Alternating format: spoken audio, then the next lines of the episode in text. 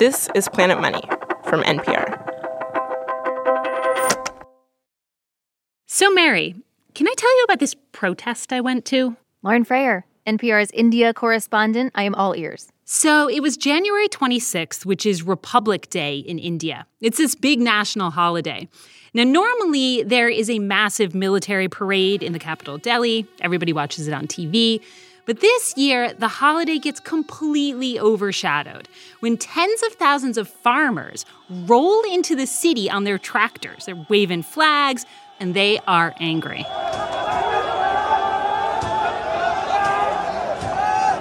And the reason they're angry is that the government has passed these new agriculture reforms, laws that basically let the free market into what has been a pretty closed system. So I'm watching this tractor rally on T V from the other side of the country in Mumbai, where I live. And all of a sudden, like, things escalate. Farmers just bust through police lines, and then they're getting tear gassed, and you can see them storm the Red Fort. Like, in real time, I'm watching them scramble all over the ramparts of this seventeenth century palace. And the whole thing is just shocking. So I book it down to this cricket field in downtown Mumbai where farmers from this part of the country are gathering in solidarity.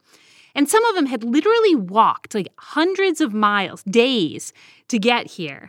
And while they're overturning buses and it's like mayhem in Delhi, here it's like a music festival. It's this amazing atmosphere. You you look around and it's kind of this surprising mixture of people. They're, they're farmers for sure, but then they're also like Mumbai hipsters and housewives in their fifties. And it just shows you that even in India's biggest megacities, a lot of people have a connection to farming. I mean, a lot of people, even if they aren't farmers themselves, their grandfathers were, or their fathers were, maybe their mothers.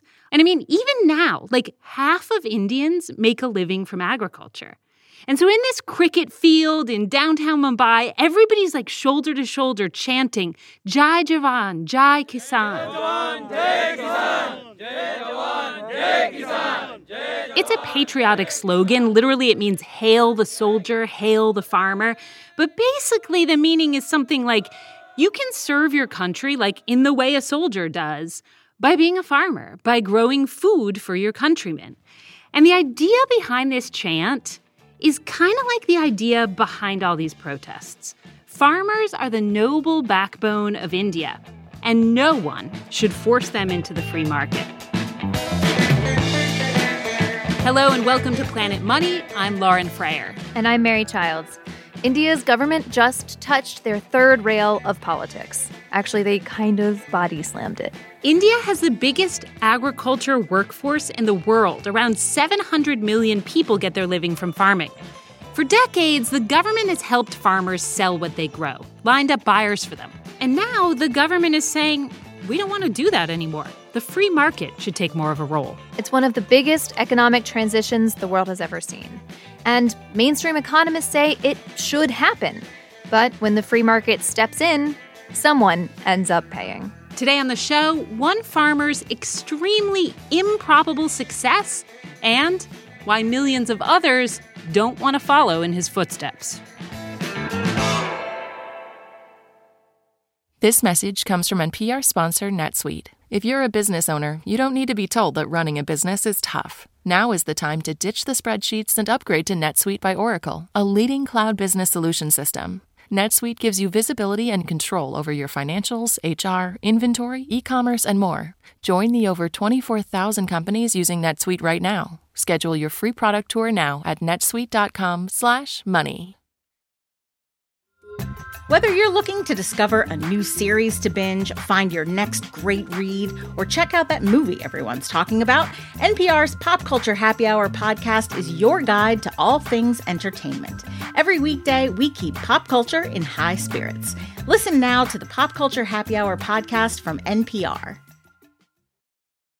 Okay, so the farmer protests. The way farming works in India, it goes back to the nineteen sixties. India was pretty newly independent when it was hit by back-to-back droughts and was facing widespread famine. So the government set out to fix that by helping farmers, giving them price guarantees to help them weather booms and busts, building out basic infrastructure like electricity for irrigation, and subsidizing fertilizers and pesticides to help them boost their crop yields. This series of reforms became known as the Green Revolution. And by and large, it worked. Wheat production doubled in five years. Pretty soon, the country was swimming in grain. And those farmers were national heroes. It was this system that Vilas Shinde was born into in the mid nineteen seventies. Hello? Yeah, can you hear me? Yeah, uh, I miss a uh, few uh, words. Can you repeat the okay. question?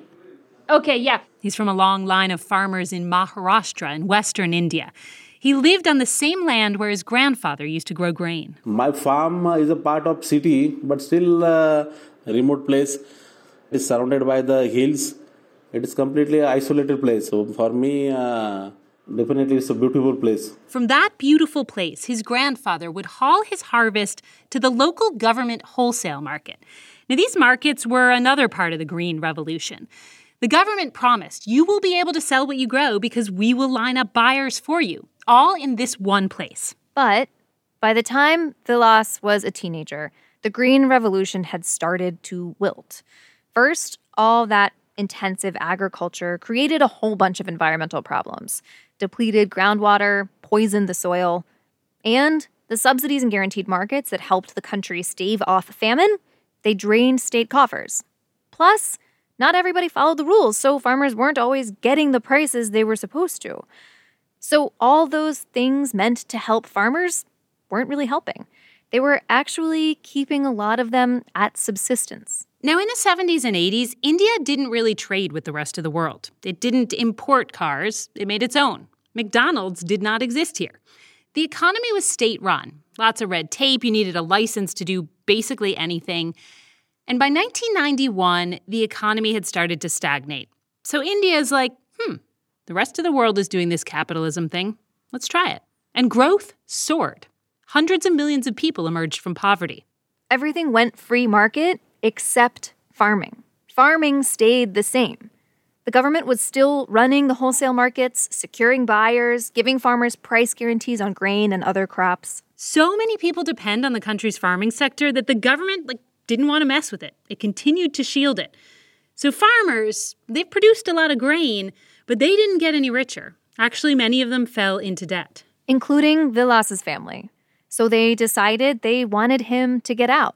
They don't want him to farm. They want him to find a better life. And they were so convinced that they saved up their money to send him to a local college. They told him to study hard and get a nice government job where you can sit behind a desk and push papers all day.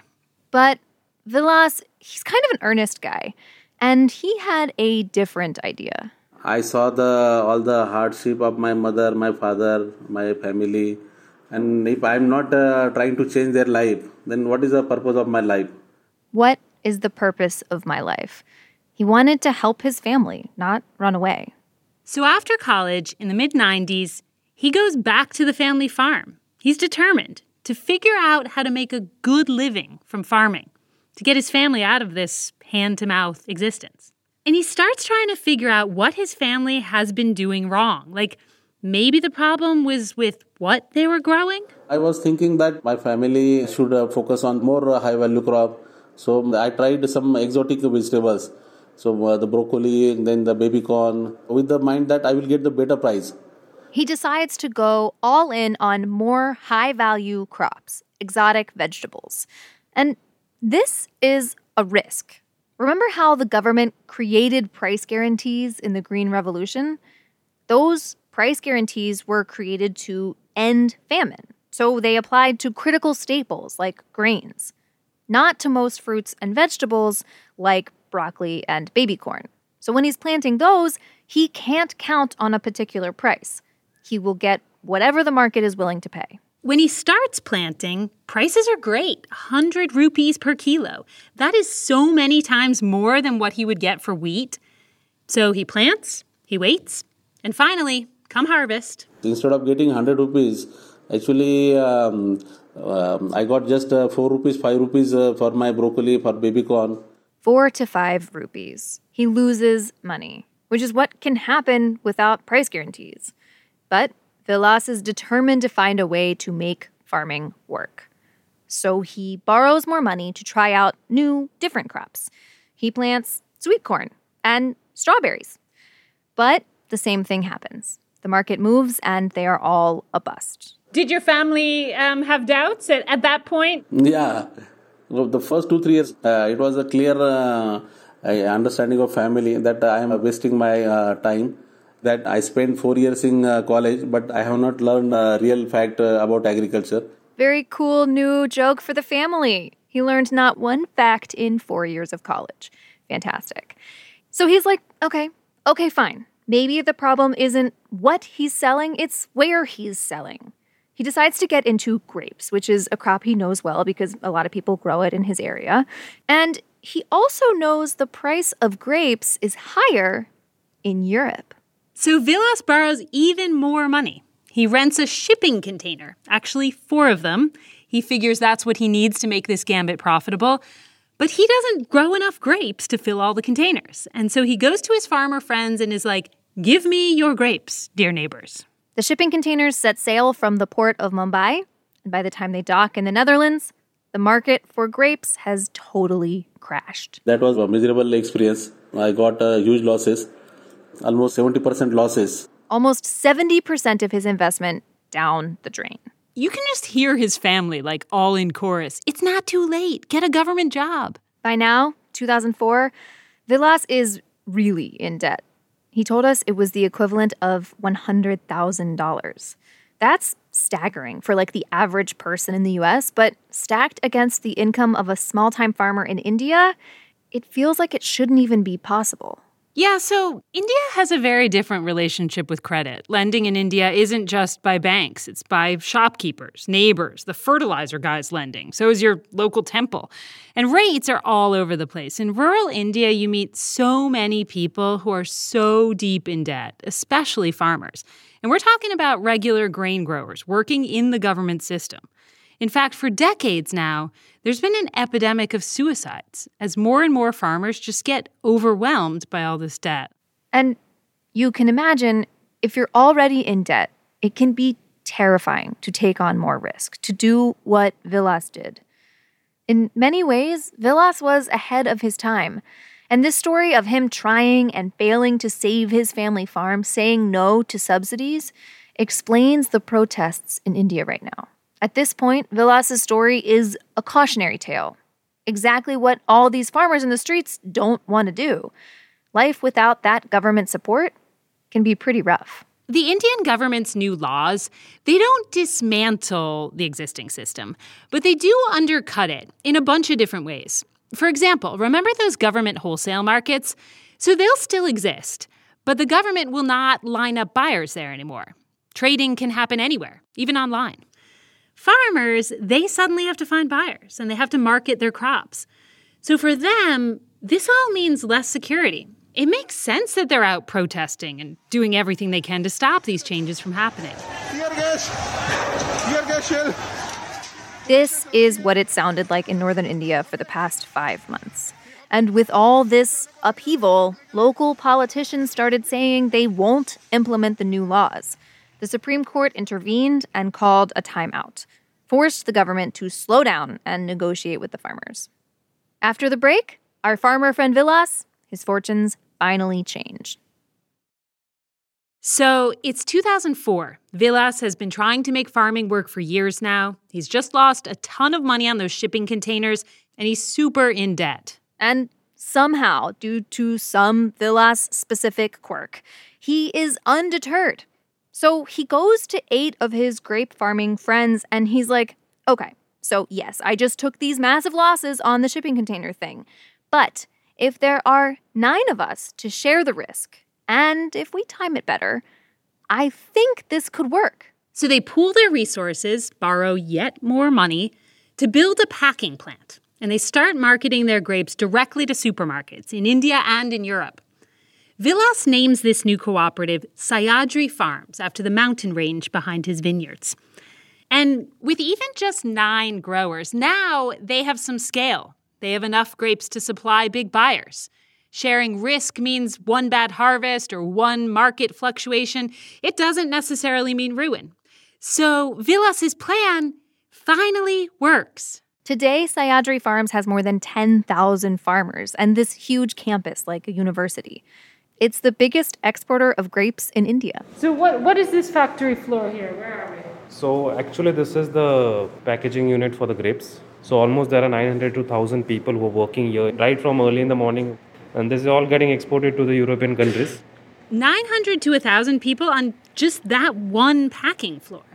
And Sahyadri's expanded from just grapes. At one point, we walked past these giant, like, yellow garage doors. These are the banana ripening chambers. Banana ripening chamber. So each ripening chamber is having a capacity of almost twenty-five metric ton. That's behind this yellow or in these yeah, boxes? No. Yellow for banana. Yeah. Sahyadri Farms also sells online. They can reach a lot more buyers than they could at their local government wholesale market just eight miles down the road. They make promotional videos of their farmers.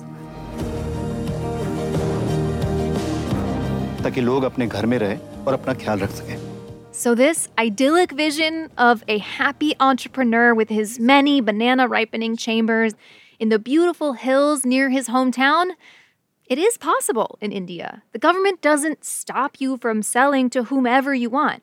Some farmers, many farmers, do sell outside the government-run system. But it's really hard to make it on your own. Look at what Vilas went through.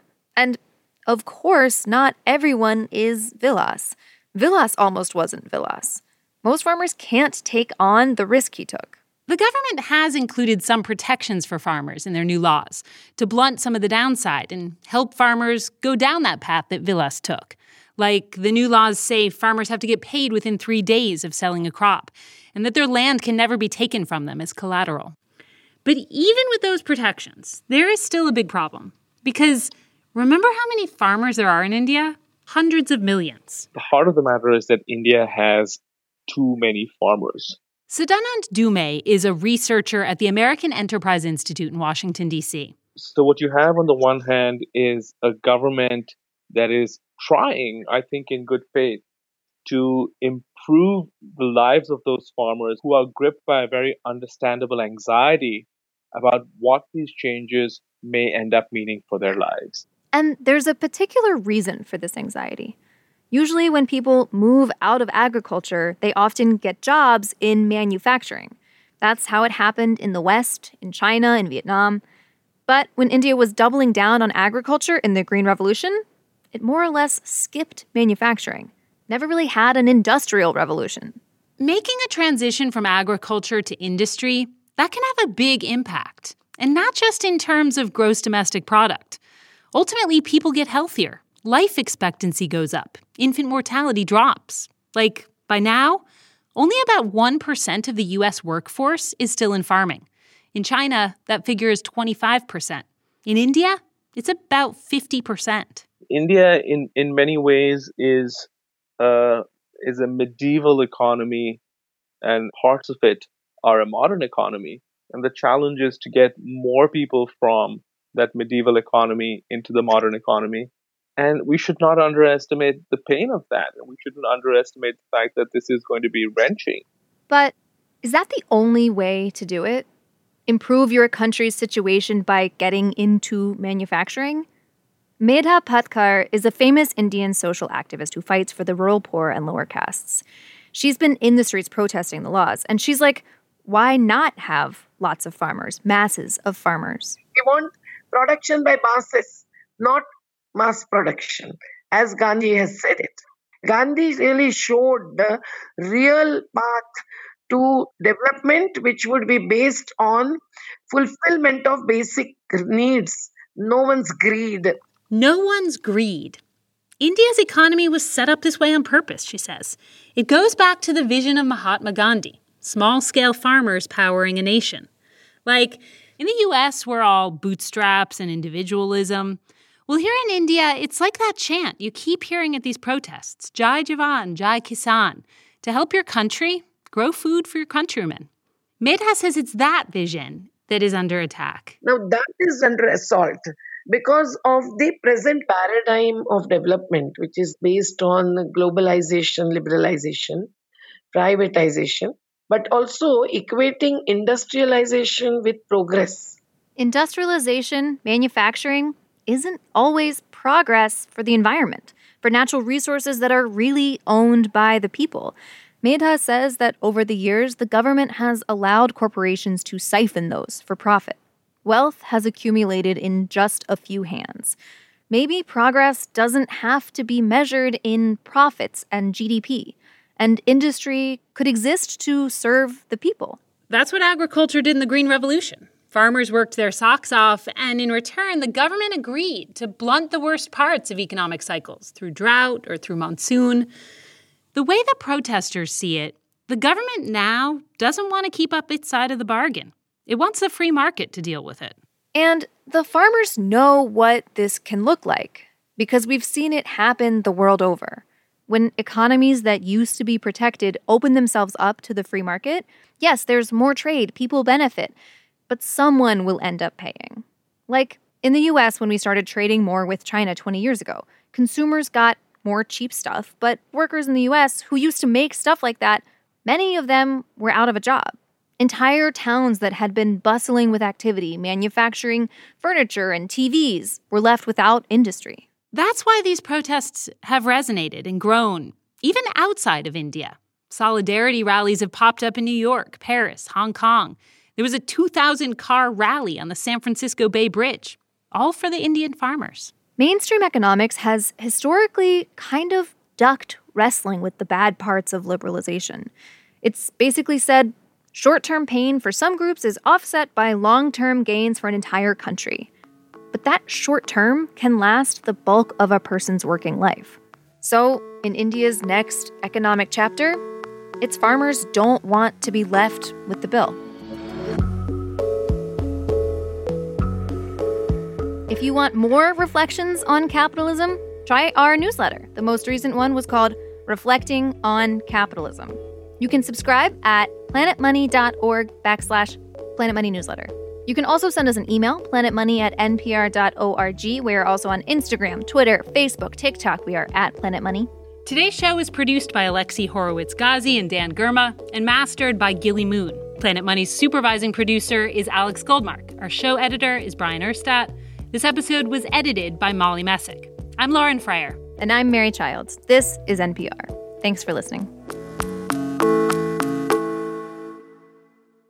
Do you have a business idea that you're trying to bring to life? Then join us for the first ever virtual How I Built This Summit. We'll have four days of interviews with some of the best-known entrepreneurs out there and opportunities to connect with other entrepreneurs in our global community. Thank you to Dell Technologies, a supporting sponsor of the How I Built This Summit. For tickets and more information, head to summit dot n p r dot org.